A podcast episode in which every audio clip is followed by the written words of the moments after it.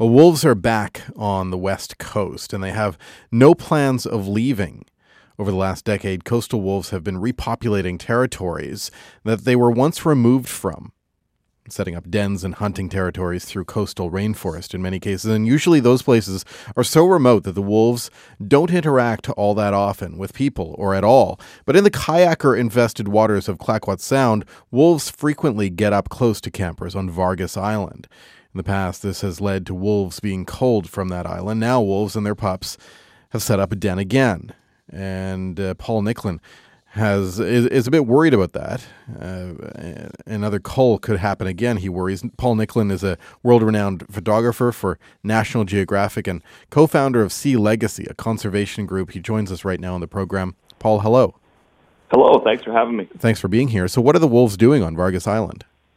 I mean, what they're they're doing what any animal out there is trying to do. You know, they're trying to scratch out a living. They These coastal wolves are incredibly unique. You know, they're a genetic, uh, distinct ecotype that they're a sea wolf, basically, and they, they rely on the ocean for their food. eighty percent of their diet, or at least eighty percent of their diet, comes from the sea, which means that they're working, obviously, intertidal zones, working beaches, and working in areas, obviously, where, where they come into contact with humans.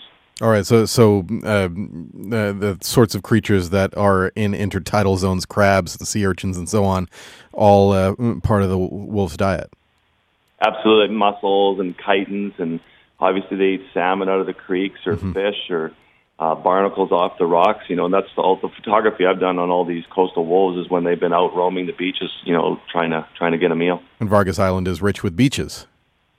Absolutely. They're probably some of the nicest beaches I've ever seen in my life, and, and just gorgeous beaches. And obviously, during the summer months, it's uh, very attractive for kayakers and campers to uh, go stay on these beaches. And, uh, you know, it would be very possible for us to coexist with the wolves very peacefully if we had much cleaner, uh, better management of our food, where we're, where we, same thing when we're in bear country, you know, we put our food, quite often put our food in bear-proof Uh, canisters, and that keeps the bears, you know, from, from getting access to this food. So with these wolves, if they keep coming around hum- humans, and these wolves unfortunately have been fed at some point by humans, uh, but if, if they keep getting denied meals or access to any sort of visitation with humans, then ultimately they're going to get bored of us and go back to, to you know, scrounging along the beaches and, and uh, stay away from people.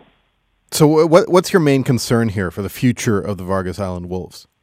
Well, my concern is that I worked with these wolves in, in the late nineteen hundreds, or seriously, in the late nineteen hundreds. In nineteen ninety-nine, we did a story for National Geographic on the Clayoquot Sound, and it was an incredible interaction, again, with the same wolves. And then, you know, sadly, a camper or kayaker had food in their sleeping bag, and um, one of the wolves, you know, bit, bit one of these campers who, to get access to this food, because these wolves, again, had been fed, uh, and they were used to getting handouts. Uh, from sloppy, you know, human activity, and of course the pack was put down. Uh, just you know, whenever there seems to be wildlife human conflict, the animals usually pay with their lives. And uh, my my concern is that again, this pack is just rebuilding itself. Uh, I worked with the Lawson family uh, just two years ago, photographing a story for National Geographic on these wolves. Incredible animals to spend time with or to watch in the wild. Uh, but again, you know, they've, you know, campers will throw them a hot dog or a piece of food, and all of a sudden they expect that, they start to expect that from people, you know, and if, we don't know for sure that they have pups, but we suspect they do. And regardless, during the summer months is when they have to get fat. They have to, this is when they do most of their eating to prepare for those long, cold, wet winters. Um, and so this, there's this urgency to their feeding schedule. And uh, again, if they just keep coming into conflict with humans, then un- unfor- what, what we're trying to do is, is to prevent that. I would love to see, for once, for humans to bend and flex and change and alter our behavior to accommodate the wolves, which who have obviously been there first.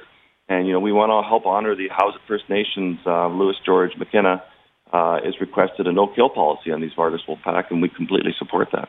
Are, are you worried that a, that a cull might be imminent here?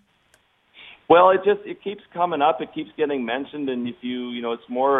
It's not, uh, I can't get into too many details, but it's more off, off the table conversations uh, that, that you hear the word that, you know, if there is a conflict, then those wolves will have to be put down. And just we are are very worried that, that you know, it keeps sort of seeming to be mentioned, and, and it, uh, intimated, and we want to do whatever we can to, to prevent this from happening again. Uh, what, I mean, we, we do have a proven history that it does happen. You know, if there is a conflict, then the wolves will be put down. So we just we know it's it's very possible because the wolves are getting very bold. They are starting to figure out how to open up kayaks, and uh, you know, and people leave food lying around, and you know, before you know it, there there could be a major conflict. What if we go in the other direction and just ban people from Vargas Island? Say it's a no you know, camping that, zone. That, Absolutely, you know, that's that's what I would ultimately, if, if there, you know, we have to just say there's going to be X number of steps that'll take place before uh, wolf would ever be put down. And, you know, first of all, you close some of the beaches, or you can close all the beaches. You can, uh, you know, you can just, you, we just need to start, I mean, I don't know. I don't want to see all the beaches obviously closed. I want to see people to keep interacting Um, with nature in some of the most beautiful habitat in the world, but but I'm not, obviously none of us are willing to to uh, risk the lives of these wolves in order to do that. And if that means closing down some or some of the beaches temporarily or what have you, then then that's the step that we need to take. What what response have you had to your petition calling from calling for uh, number one, a no-kill policy, but also some of these other points? Yeah, pretty pretty amazing actually. I, I didn't expect it to. to Uh, gets so much attention, but I uh, put it on, you know, my, my feed and uh, on Facebook, and we have already nine thousand nine hundred signatures uh, on this petition, which is incredible in just a few days. Um, and then I'm looking at, you know, I put it on my Instagram site or the National Geographic Instagram site, and I don't think I've seen one comment, maybe it's in there, but I haven't seen it, where people say, yes, you know, we should remove these wolves to accommodate humans. Everybody agrees. Uh, so pretty overwhelmingly one-sided that we need to alter our behavior for these wolves to accommodate uh, their their lifestyle in this ecosystem. And I suppose this is good advice in general on camping season. Um, don't interact with wildlife uh, yeah, across I mean, the board. Really, yeah, absolutely. I mean, I, I, you want to enjoy nature. I mean, I don't say, you know, also you hear about, you know, if, if you see a wolf scream, bang, you know, throw things at it. I don't agree with that either. I mean, I think to one of the great gifts of my life and my career is to to enjoy these animals in the wild, to spend time with polar bears and grizzly bears and wolves. But that doesn't mean you ever have to feed. You never feed an animal. Uh, you never want to get too close to that animal where you start to condition it to human presence. Um, these wolves are out on these beaches and they're very exposed. And you know, hunting season opens up, and it's it's legal in Canada too. Even though these animals are Uh, genetically distinct, you for five bucks you can get a license and go kill these wolves, and um, you know, so it's it's uh, we just need to not get them too comfortable around humans. Paul Nicklen, thanks for joining us. Thanks a lot for having me. I really appreciate it. Paul Nicklen is a wildlife photographer, co-founder of Sea Legacy, a wildlife conservation organization. He joined me this morning from Nanus. We're throwing some uh, photos, some of his photos of uh, the Vargas Island wolves up on our Facebook page. Check them out.